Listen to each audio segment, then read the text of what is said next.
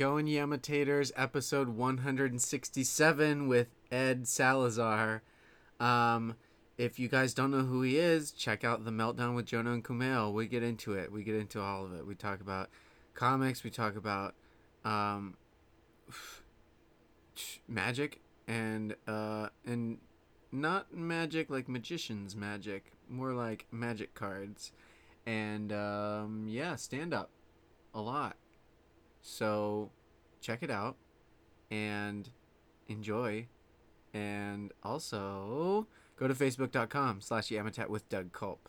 Go to yamatat.com. Subscribe to the podcast if you haven't already. Leave it a review, leave it a rating, um, anything to get the show out there to more people. Duplex Comedy Suplex was so awesome, guys. We had Tara McGorry, we had Nathan Mosher, and we had Kiran Deol. Um, yeah, come to the show. It's free. Uh, it's every Thursday. Um, I don't know if there will be one this coming Thursday because I have neglected to book anyone, and I think I'm okay having a week off right now. Uh, I gotta focus on finding work. Uh, but anyway, this is about Duplex. So come to Duplex. come to Duplex Comedy Suplex. It's Duplex Comedy on Twitter and Duplex Comedy Suplex on Facebook and Instagram. And if I repeat this later after this right now, what I'm saying, then uh, sorry, because I forgot if I recorded that later. But it's now, and uh, now it's now is currently happening. So none of us are really now currently in the present. Um, we but we are currently here. Um, have have uh, have fun with the rest of this episode, guys. All right. My Twitter is Dougathan, D O U G A T H A N. The show's Twitter is Yamatat, Y A M A T A T. Um, Duplex Comedy on Twitter, Duplex Comedy Suplex on Instagram and Facebook. There's a donate button on my website through PayPal. Um, there's uh, I have a GoFundMe going for these medical tests that I'm trying or medical uh, uh not tests um like medicine for for Lyme disease because it's not covered by a lot of uh, people who accept Medi-Cal. It's crazy and weird, and I'm in this quagmire right now, and I'm trying to find my way out. But in the meantime, guys, get ready to yam it up. Yam it up, everybody, with me and Ed Salazar.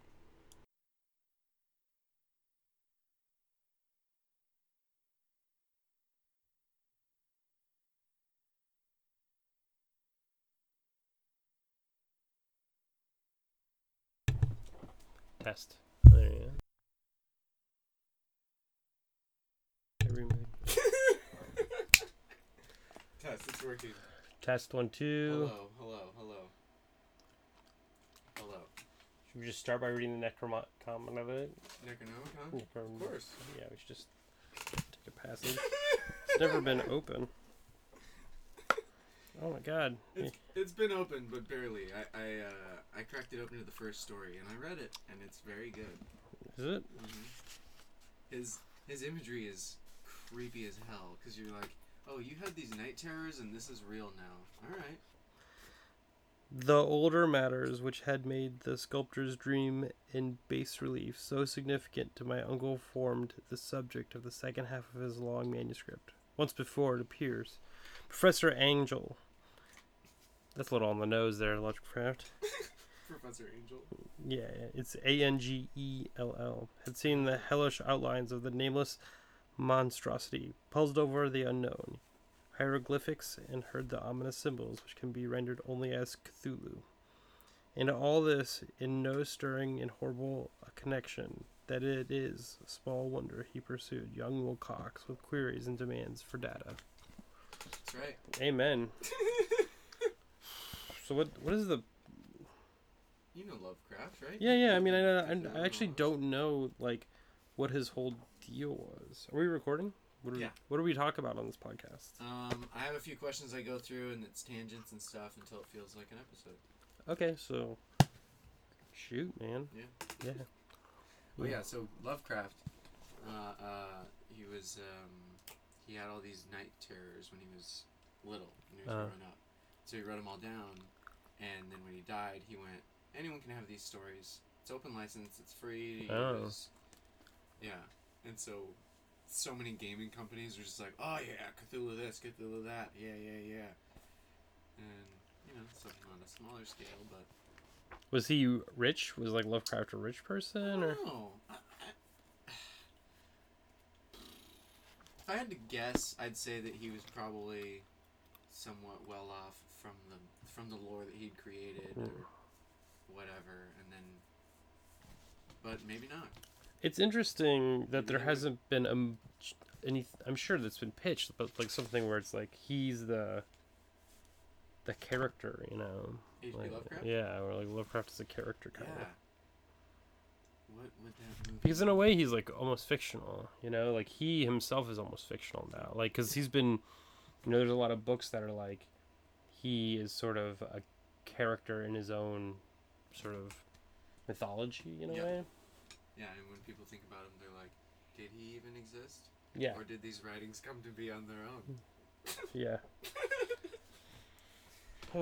So comedy, Comedy. comedy. I'm I'm Ed Salazar. I'm a comedian. Yeah. Um, This is Ed, guys. hey everybody. I've been doing comedy for about ten years. Uh, I started in Los Angeles, uh, in what it was at the time called the alt comedy scene,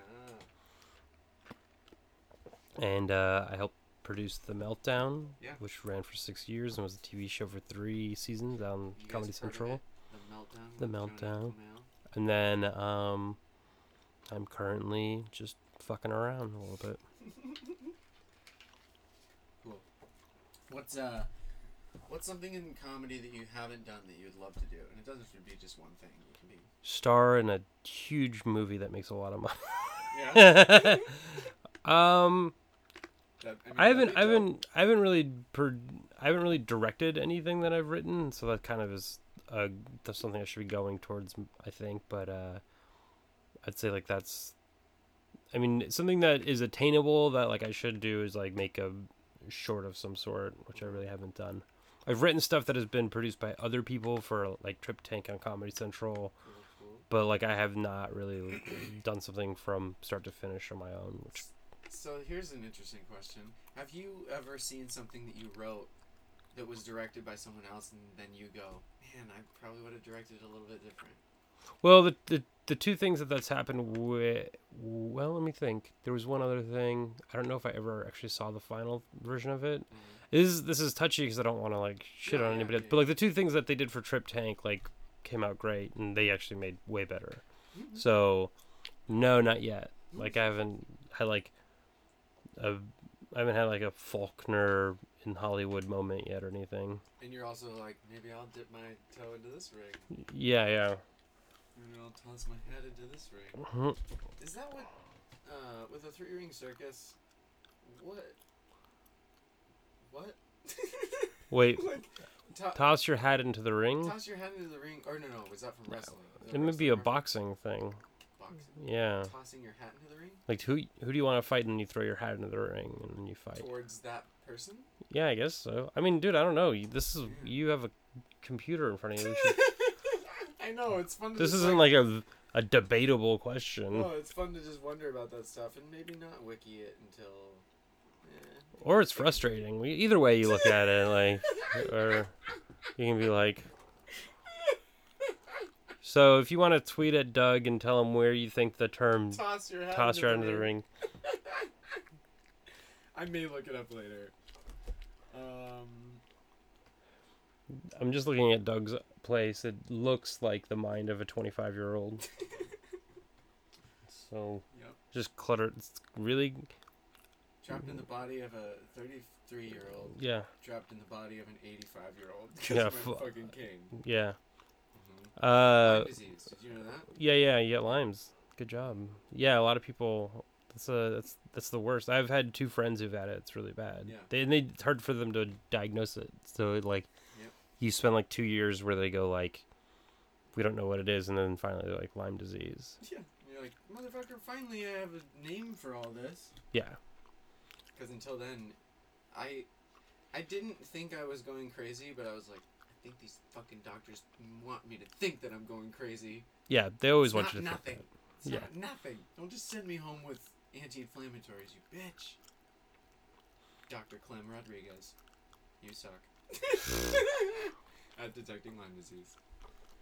He had never had a patient with Lyme disease, so when he when I came in, he was Well, like, I don't know. It's also a multi-system, multi-symptom disease Yeah. that presents differently in different people. So Mhm. it's like, It's very hard to track. yeah, it's impo- It's it's pretty hard. Yeah, don't get bit by bugs.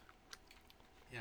Don't go out in nature where I apparently was and got bit by. One time, that sucks for you because judging from your the comic books and video games, it was like the only time you went outside Ever. ever. Like like one time you went to go frolic out in the woods.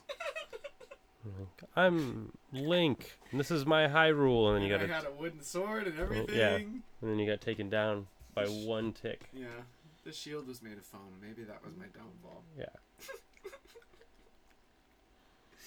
Um. So, uh, uh, what is your favorite part about doing stand up? Uh, I think my favorite part about doing stand up is the is the kind of hour before getting to go up, Mm-hmm. you know, and like hanging out with people. I like I, I still do open mics along with book shows, you know, because it's hard LA's so crowded that it's hard to get enough stage time for me at least uh to really work on stuff by just relying on book shows and then but also I think that you it's I think your brain sometimes follows your behavior in the sense like that's something from having depression you learn is like like do the thing that makes you happy and then your brain will become happy. And so it's mm-hmm. like in a similar sense like if you if I sit at home and I'm like I'm gonna write a stand up set and I sit there I I'll, I won't write. But if I the moment I go to an open mic then it's like oh yeah I you know I have like a lot more ideas and Yeah. I can be like, oh, I'm going to do this story that I just realized we're talking to other comics, and everyone's kind of preparing for for a set, so everyone's mind is in the right place, and that's a really hard place to get to without being at an open mic or at a show in a green room. Like a lot of the fucking around in the green room isn't self entertaining; it's like getting warmed up, getting Yeah, stretched getting or ready. whatever. Yeah, so um, that's probably my favorite time, and like that the the sort of when something when you feel like you have nothing and you're like oh i don't have any uh thing to really talk about and then something pops into your head i that's like really great like i i just I'll probably tell it tonight at the show but like just the story of like finding out robin williams died i was like oh that's like an interesting story Mhm. for me so like that's something that I didn't think of until someone I was talking to somebody and then I was like, oh, I should tell that story. So, uh, yeah, like things like that. That's probably the best moment. It's funny how sometimes that stuff doesn't occur to you when you're just telling it to a friend or something, and then you, they go, "Have you talked about that on stage?" Yeah. like, Or with a therapist. It's generally either one or the other. Either way, it's healthy. Yeah. It's healthy to talk shit. Have you have you talked to anyone about that? But yeah, no, it's those are my favorite moments. Yeah. Tell me about uh, your time on the meltdown. Uh, All that, how it got started, how how it evolved into what it was, and then the show and everything. Hmm. I well, I think that it started with I years ago before the Jonah and Kumail version. Uh, this woman Linda Pine had had a show that was monthly, and she had seen me. I got second place at the very first tournament of nerds, Whoa, shit! and so uh, and I was the I was the Is that f- on TV? Sci-fi? No. no King no of Nerds. That's what I'm thinking. yeah of nerds is like a, a debate sort of March Madness debate style show. Okay. and I was the first person to dress up as a character that wasn't the character that they were debating for. Like everyone, like people wore like Wonder Woman costumes and Superman costumes, uh, but I dressed up like a Southern lawyer and basically did. Uh, I was basically um, the character from The chicken lawyer from Futurama.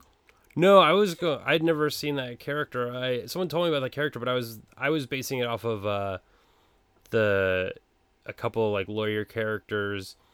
Like there's a sort of the like there's always the lawyer who is not the main lawyer in a lot of lawyer movie shows like like the like Gary, like uh, Perry Mason they'll always be like the other lawyer and sometimes it'll be the same guy.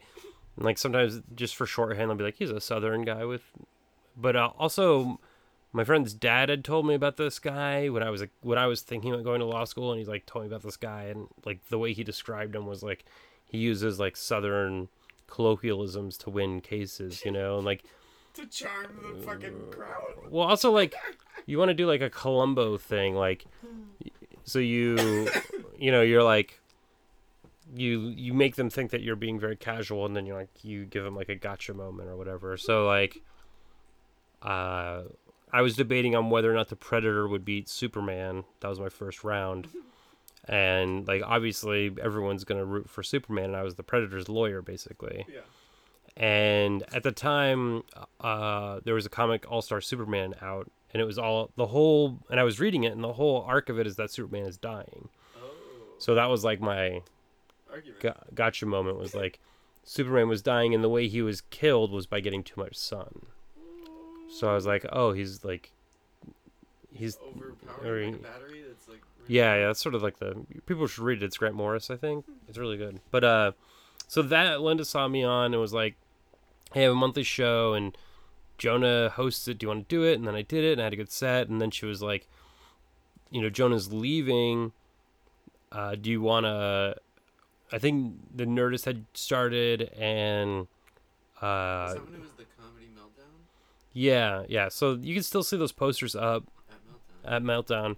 We had free Asahi beer, so like we had a beer sponsor and it was a free show, and so that built up this like really great audience. And then, and also like Gaston was very like supportive and helpful, and like they had at the time it was pre Facebook and like kind of pre Facebook, Twitter, MySpace, and they had like a hundred thousand emails. So like at the time that was a big deal to be able to just like shoot out an email to ev- everyone who was who had ever like given meltdown an email got notifications at the show.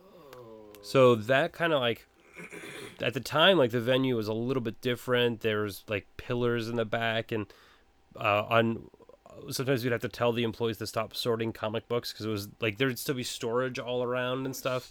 There was no we, we eventually got a stage bill. We eventually got pa put in. We eventually got i don't lights in and i don't know what happened during the weekly version and the monthly version i know that i think the lights and the pillars were done post the weekly version So when you came in to the show, Jonah had left. so Jonah had left the monthly show, and I started hosting it, kind of alternating with me, and then sometimes Blaine Capatch would host. Okay.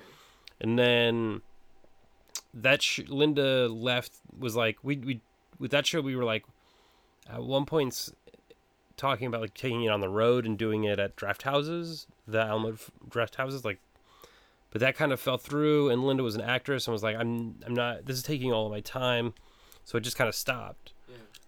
And then at the same time, Kumail and Emily were come moving to LA, and Jonah met them, and just sort of in conversation, um, Emily would was like, "Oh, I used to produce shows in New York, and I'd love to do something in LA." And like Kumail was like on the rise, but not huge yet. And Yeah. I think Emily was working on a book, but like they were still like in a place where they uh, that a that a weekly show would be like a good thing for their career.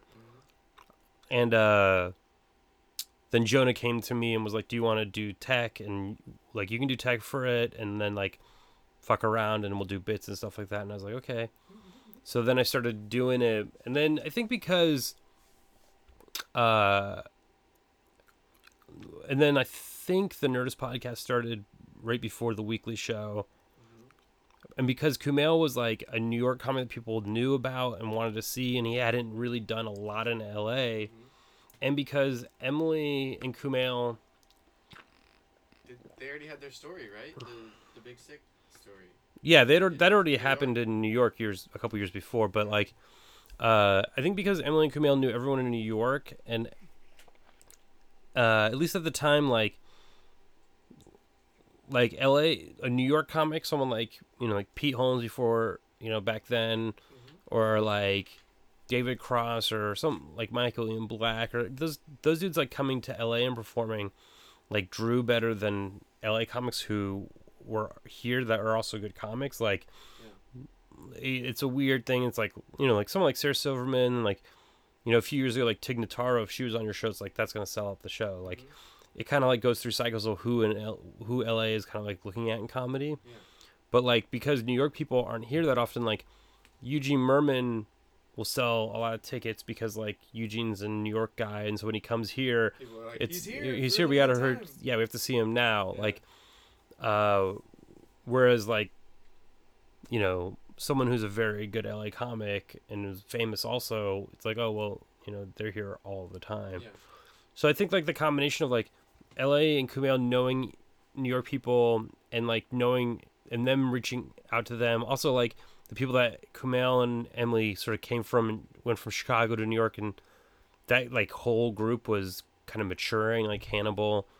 Um and so like that combined with like Jonah knowing all the LA people and knowing sort of the also like a the the the senior class of our, that comedy scene like you know people like Hussein and uh Patton and Chris Hardwick and those guys like Jonah knowing those people like allowed the show to kind of book the best of both coasts like other shows in LA probably couldn't and I think that was like and Emily just like booked the first 2 months were just all huge like Because New York people probably was just looked up Kumail and they're like, "You're doing this show now? Mhm. I'll Yeah. do your show. I'm coming to LA." Right, and he just they people just trusted him and knew him, and so like they basically the first two months were just these crazy lineups that like, and and really like pretty quickly it got to the point where we were just selling out all the time, and so, you know,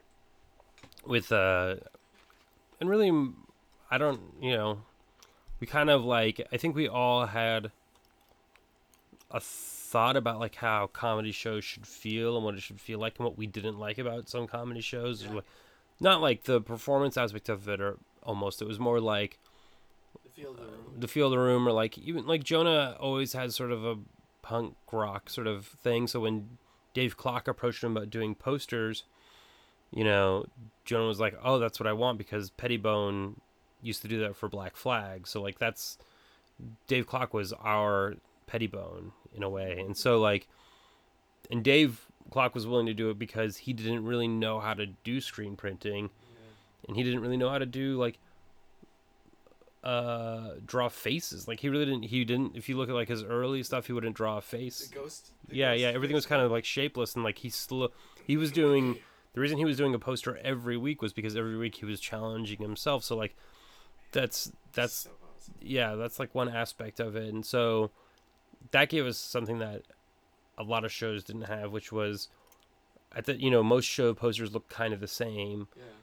most shows don't do a poster every week like it was And he was trying to better himself. he was trying to better himself with his posters and Oh, but like oh, man. but yeah you know like you look at posters you know seven years ago what posters look like it's like some of them are sort of photoshoppy ones or like the really bad ones are just like four headshots and a microphone or whatever and it's like he changed i think he was like a huge part of it. Not that he was the first artist to kind of do original work for it but like the the level and the the quantity and the fact that it sort of the posters didn't necessarily have anything to do with the sh- like the show The show itself specifically, yeah. but like only in style and sort of emotion you know did they have anything to do with it so And then it had the names and the date, and then leaving the show, you're like, shit, I just saw this show. Right. I'll totally buy this poster.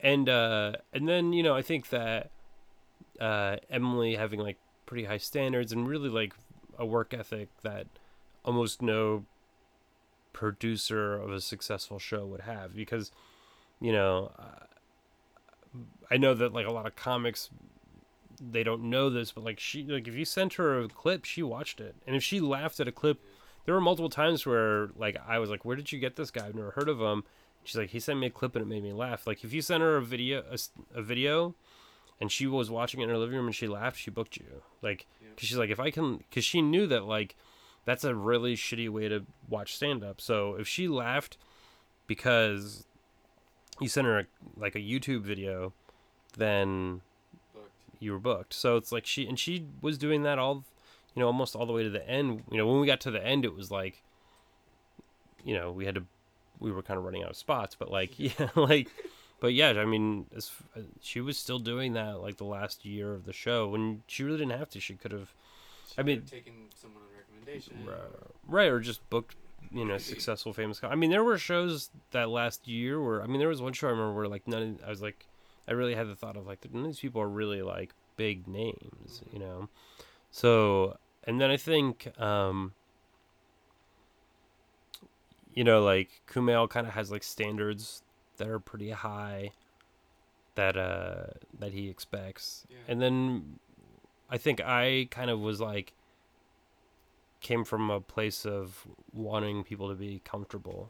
You know, like that was like what I think I brought to the table, which was like high fives. the high fives. Well, like the high fives. I mean, I don't know. I don't know if people know like who know this show, or I don't know how many hundreds of people listen to this, but like, but like tens, tens, tens of people. But like we used to, we used to before the show we would high I would high five everybody.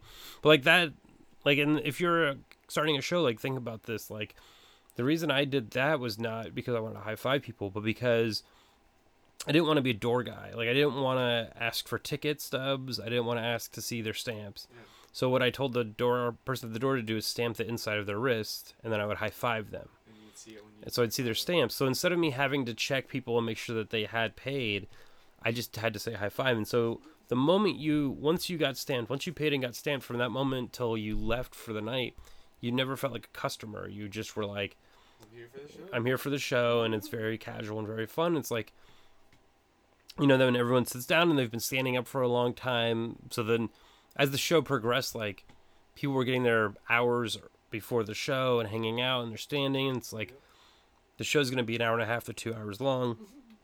So that's when we started doing like music before the show, and we just sort of started picking out uh, particular songs and doing sing-alongs and getting people to clap and like getting people settled in and so my and then I would bring Joan and Kumail out on stage. I would usually like riff for like a minute, which was like partly me like I never had the guts to do it for long, longer, but like but like that was because Paul F. Tompkins talked about doing that for the Mr. Show live tapings and I was Oh. like and he was like I he used to just he stopped writing for Mr. Show and just started doing basically in be- while they were doing stuff riffing Vamping vamping yeah. yeah and I was like oh that's really fun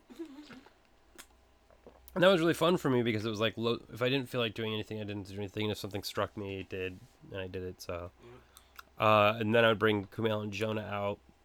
I would sing a song and like get in the and then it's slowly like I would, I would sing a song this, this song called uh, "Cheap Beer" by FIDLAR, which has this line "Fuck you," Mhm. and then I would, then I started like giving the mic to the audience for the "Fuck you" part, Yep. and then it it's- felt like a punk show. at the and then, beginning of a comedy yeah, show. and so then I would start circling. I started running around the whole place, and like then I started going because the audience would get bigger and bigger. So then I was like, well, these like there's not like the back of the audience is like asleep. So then I would run to the back and make them clap, and then come to the front of the stage, and then I started like going into the crowd. And so by the end, You crowd surfed a couple times. yeah, by the end I was like, Like standing on the like when the sh- when we were like decided to end the show, I was like I was kind of glad because I was like, two years from then. I mean, it reminded me like You'd Eddie. up there, amp it up even more. Well, I remember this. down, coming down on wires. Yeah, there's this there's this interview with Eddie Vedder where like where they're like you know he used to like if you go and watch Even Flow like he's hanging from the rafters and he drops and the audience catches him, and he uh just had this realization that he would have to keep going higher and higher up the rafters and, and then eventually he would die and that's when the audience would be like okay well that's enough and so i was like that's that like was kind of in my head I was like oh eventually like the audience is gonna i was like More, hanging more, yeah, more, yeah, I was like- I was hanging from like the beams and stuff, and like I was like, oh, I'm gonna eventually just. It's never gonna be. It's never gonna end. I'm gonna have to keep amping it up. So, I was kind of glad that that aspect of it ended when I. But the but the whole point was just to basically when that my whole goal and what I did before the show was that by the normally when a sh- you go to a show, it's like the maybe the PA announces the host, and the host comes out, and then the host has to work really hard, and then if if the host isn't feeling it, then he brings the first comic, and so the first comic a lot of times is also then the e- either it's it's one of two things. Either either it's a a really established comic or the best comic on the show who wants to get his set done and go home or it's a new comic who no one want to take the bullet and they make that person take the comic. Either way, what either happens is that the audience is now seeing if it's the first one, like, the audience is like seeing they're like, oh Louis C.K. This is the guy I came f- you know, here to see. They see Louis C.K. Louis C.K. leaves and they're like, well I can just go home. Like they just check out the rest of the show. Hmm. And if it's a new comic, that comic may not have the skills if the hosts didn't do a good job or the host didn't do a good job to really get the audience going. So then you're just like, that guy sucks. Then the second comic goes out and he's gonna have a shitty. And then it takes like three comics for the show to be moving, and then the headline headliner, and then the audience is exhausted because they had to work hard to get in the headspace. So like, We want to be excited. We want to laugh. yeah. So like, so I just like uh. My goal was that by the time Jonah and Kumail came out to the audience, that it was easy, you know, like, Yep. And I think we, I don't think we ever had a problem with that. Like, I, I think we maybe had two bad audiences the whole six years, which is kind of amazing.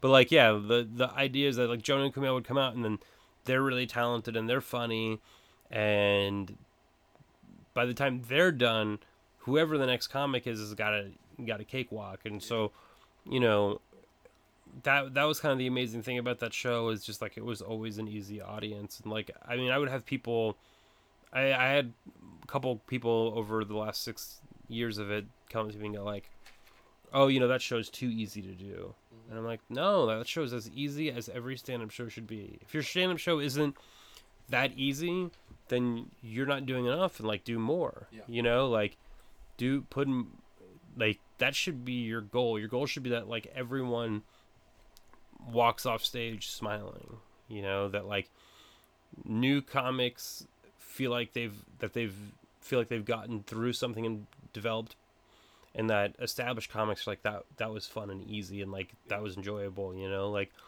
a lot. I mean a lot of times the people who were the most nervous at the meltdown were uh, veteran comics who were not um, used to doing anything other than clubs. Like So they're like, I don't know how this meltdown crowd's gonna they're like, me." these are young kids. They're not gonna like me. They're gonna be cross-armed and stuff like that. And then they have a good set, and they're like, that's amazing. That show's amazing. So, you know, that that's sort of like a testament to how that show ran. You know, top to bottom was sort of, you know, that anyone.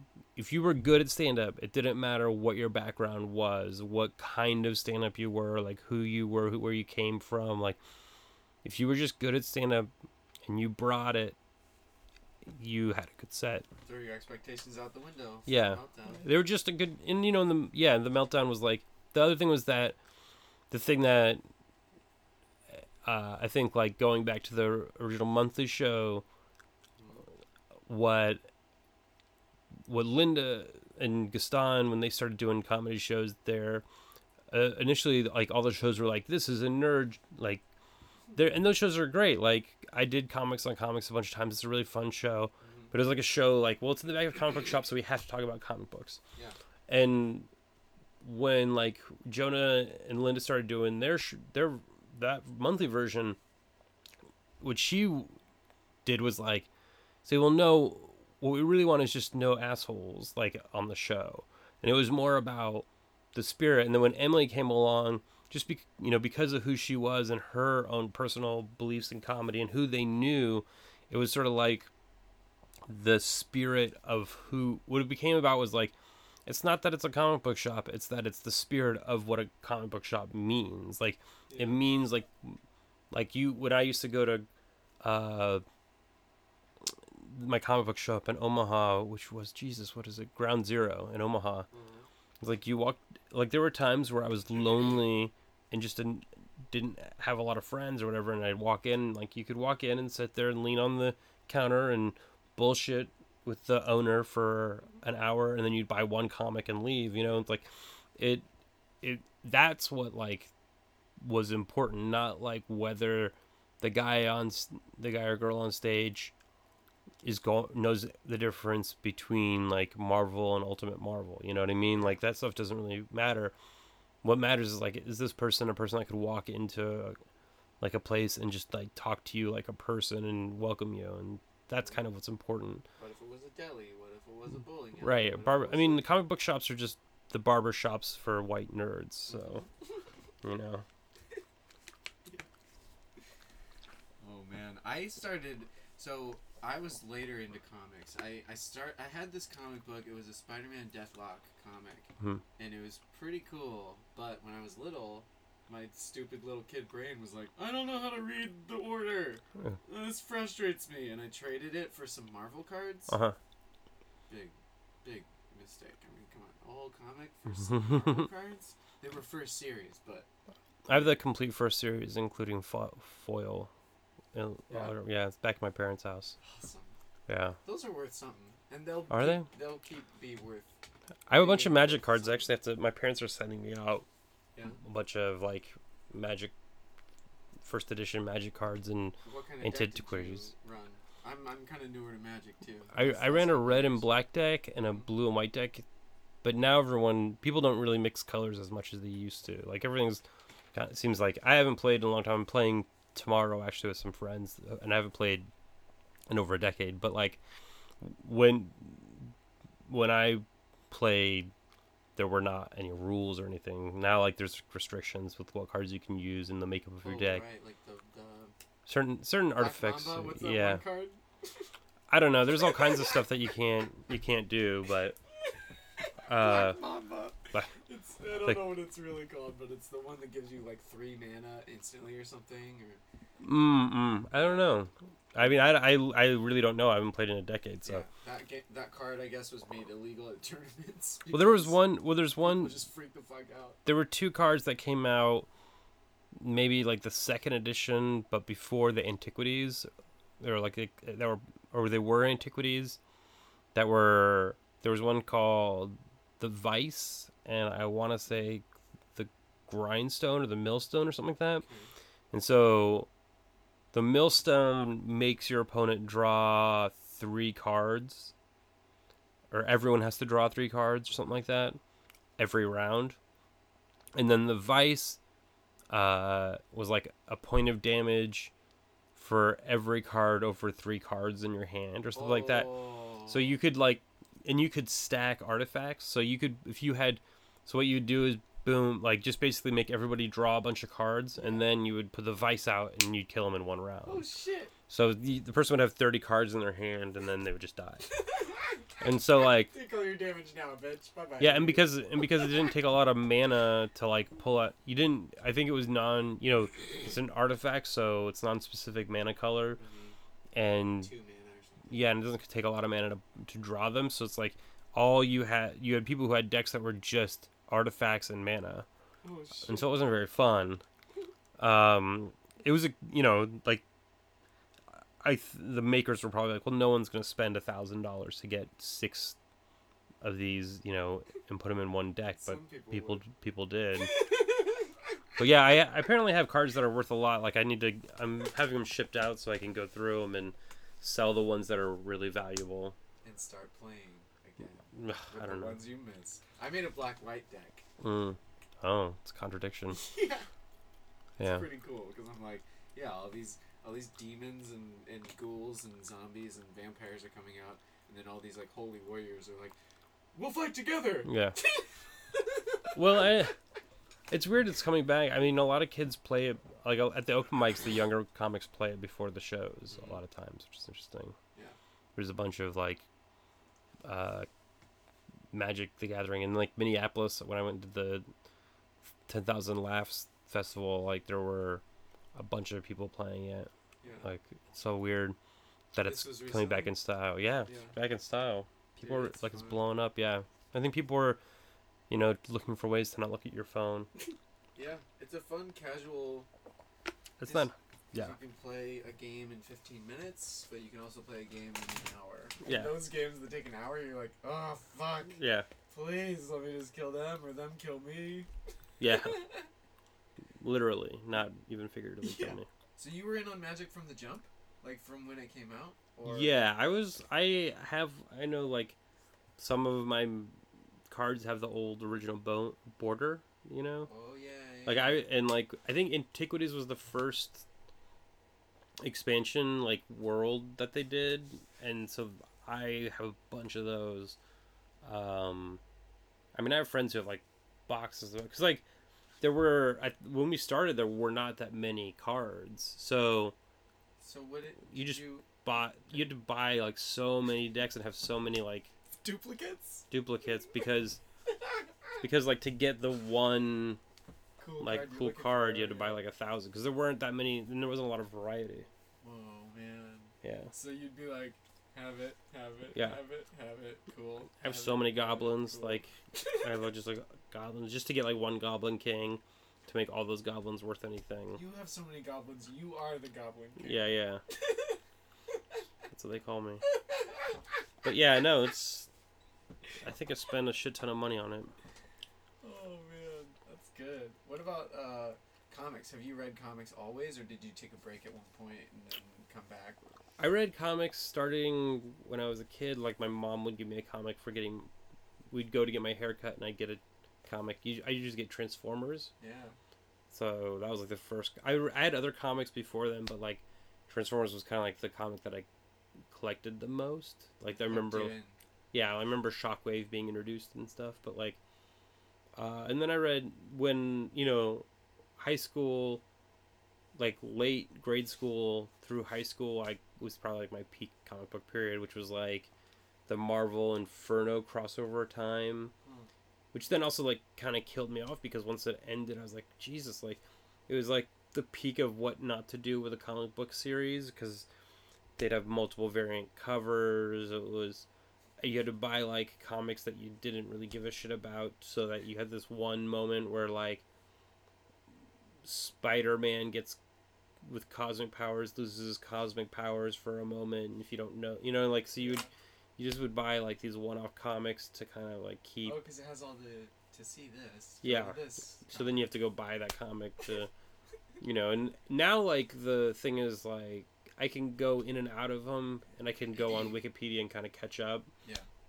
and be like well like wolverine lost his the adamantium skull skeleton and then he got it back okay so he's got it back now and then i can read whatever you know and i'll go through and i'll read like limited series is a lot like i like like Y the last man or uh planetary which was really great Planetary. yeah, it's really great. And uh, Locke and Key and things like that that I can kind of I I when Walking Dead started, I read like the first three years of that, and Invincible I read a bunch of.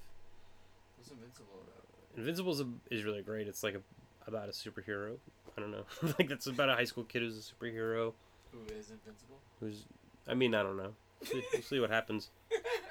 Sort of. No spoilers. No spoilers, but like I think that one's ending. I think that's a that's the same guy who did Walking Dead. Okay, cool. I was kind of like I liked it. I wish it would have. It moved really quickly from what it started to what it was in a way. What's that? Invincible or Walking Dead? Invincible, like because I thought it was gonna be about like a father son superhero in high school, and it kind of like moved away from that super fat. Like it kind of went through high school really quickly, and he was like he was in college like And you, you didn't get to explore any of the awkward times. Yeah, I, I kind of was like, oh, I wish there was a comic that was that thing for a little bit longer. But it's really great. It's humorous and it's kind of like interesting. Like it's a really, to me, it's like a really good version of what X Force was. You know, Cool. um, that's how I would say is like, what if X Force was not drawn and written by somebody who's not so good at comics? but I loved X Force, Cable, and all that stuff. What about uh? Deadpool. I had the, I have, I have the first appearance of Deadpool somewhere. Is that what uh, comic was that in? I think it was X Force. Like, Okay. yeah, he shows up to like, to, to their their facility, and he's. I remember he's watching one guy. And called Longshot. This is the first time I remember it. It's like, and he's watching him, and you see like, the bubble, and he's like, and he was like, "This guy's really good." Of course, I've already seen ten ways I can beat him, but he's good. so it's like that was like the first thing where he's like, "Oh, this guy's a badass," and he like you know, all really Deadpool is is just an R-rated version of Spider-Man with and Wolverine combined, kind of. And like Deathlok? No, no, no, not Deathlok. Uh, who I thinking? Deathstrike, right? Wasn't Yeah. Wasn't it a parody version of Deathstrike a little bit? Maybe I mean he's he's designed to look a little bit like Spider-Man, and Deathstrike together, you know. And like also there's a little bit of Punisher, the Punisher kind of, you know, he's a he's like Yeah, getting his own justice and Yeah, or just like being, you know, up and superheroes, comic book characters are supposed to be like secondarily violent instead of being violent first, you know? yeah. And like the 90s had like Lobo Wolverine and uh, Deadpool, all kind of Punisher. Punisher, all kind of like throwing that out the window and being Shoot violent. first. Yeah, Ask questions later. yeah. Did you see the preview for the new Deadpool? Oh yeah, I did. I saw Logan and saw the preview. Yeah, looks good. it looks cool. The first Deadpool was really. I didn't think it was gonna be As good. good, and then it was much better than I expected. Yeah, Yeah. It's funnier than I expected. You know, hmm and I just saw Logan. I really liked Logan. Yeah, I saw that too. Nice. So uh, yeah, Oh man.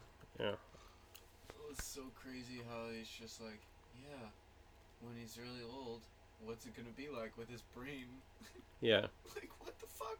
Oh, did you read those stories back in the day when those came out? No, Old Man Logan. I didn't read any of the Old Man Logan. That was probably like two thousands, maybe. Okay, Because that. Almost twenty years ago. yeah, yeah, can almost say back in the day about the year Yeah. 2000. yeah. You know, you're old when like oh, the Oh.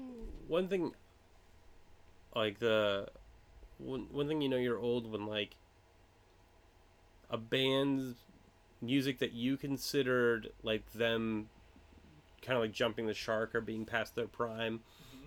like oh that's the album that they kind of fell off is a song that people now consider part of their canon. So like like the rolling stones i'm just waiting for a friend that was like you're like oh man they don't have it anymore. Like this is kind of not peak rolling stones or like even like pearl jam is like people like play a pearl jam song and be like oh i really like this song. You're like oh that's like the that's like the album where you're like oh i'm done with this band. Like they've done like oh. So yeah it's, it's or yeah it's it's interesting as you get older like the the sort of scope of the music changes like what you thought of like the music changes Yep, I, I remember when I listened to or when you're a kid you're just an asshole yeah.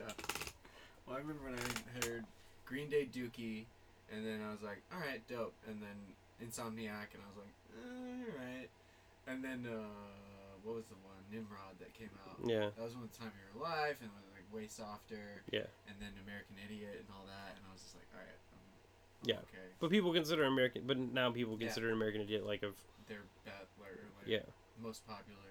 yeah Because they made a Broadway musical out of it. Yeah. I think. if anyone if you want to like watch something interesting like watch hbo as a making of and it's it's pretty hilarious like how Making of what? The broadway musical of american idiot. What? yeah so like but there's this moment in it where the the director of the of the broadway musical is like they're like and then billy joel Billie Joe said that he would be a part of the musical. We were so surprised. Like you weren't surprised. Like a rock star wanted to be in a broadway musical like a Glam. narcissist yeah He was glam rock. Like I, Yeah. I, at first, I think he was one of the first uh, artists that I remember putting on like um, eyeliner eyeliner Yeah. stuff. Yeah. But yeah, no, that uh, that was uh, the least shocking thing I've ever heard. oh, they want to be in a musical about their own band. Yeah. All right, get them. They want to be more famous. Oh yeah, that's for 3DS. Got that at um, Comic Con. Uh, Pretty cool. Do you have more questions for me? I'm gonna. Am I approved? Yeah. Well, you said uh, you said earlier that you were meditating. What kind of meditating do you do? I don't know. I go to this Buddhist place that's not too far for a half hour meditation sometimes. Cool. But I don't like have a prescribed meditation. I mainly just tried to like be away from my phone for half an hour. Yeah. It's like the hardest thing right now. It's a good thing to do, and it's also a very hard thing to do. you're Yeah. Like, I need to be in contact with people. Yeah. Yeah. All right, dude. But you really don't. You don't need to be in contact with people. Yeah, not all the time. no one cares about you that much. Nope. That's an important thing to remember. Nope. Um, so you're doing the show tonight. I'm doing uh Duplex Duplex, which is a sort of a racist comedy show where we it's like a dirty crowd work racist sort of show. Dirty, it's the dirtiest yeah. show you'll find in town. So I'm doing that, and then we uh, Comedy Palace is also Thursday nights. That starts at nine thirty Thursday nights, and I kind of help produce that. And then Yeah, what else? Where can people find all your social media stuff? Uh? Ed A. Salazar on Twitter is probably like the best thing. Uh, and then I have a podcast called Heaven Knows I'm Morrissey Now, which we have like three. Uh, uh, what you call it? Three episodes. So, and then I'm working on some other stuff. I might start doing some other podcasts that I'm thinking about. But uh, and then right now, just kind of like fucking around, trying to get some writing done. I'm working on a book and working on scripts and acting. And I was I just recorded a thing for Night Train, which season two of Seeso, which you might see me on a little bit, and then I recorded. was on Hidden America. Oh, nice. last Season. Nice. uh, And- that comes out, we'll both be on Seeso. Yeah, part of the Seeso family. and then uh, and then uh, duh, duh, duh, oh uh, fuck was oh, the band American Football. I'm in their music video that's gonna be coming out soon, so Cool. check that out. And other than that, I'm around. And if you are a person who has a podcast or a show that needs a comic or just you know you want to talk Okay. about magic cards, book me. I'm very f- friendly. All right. Well, this has been you and me and Thoughts and Talk with Doug Culp, and yeah, don't go fuck yourselves, everybody.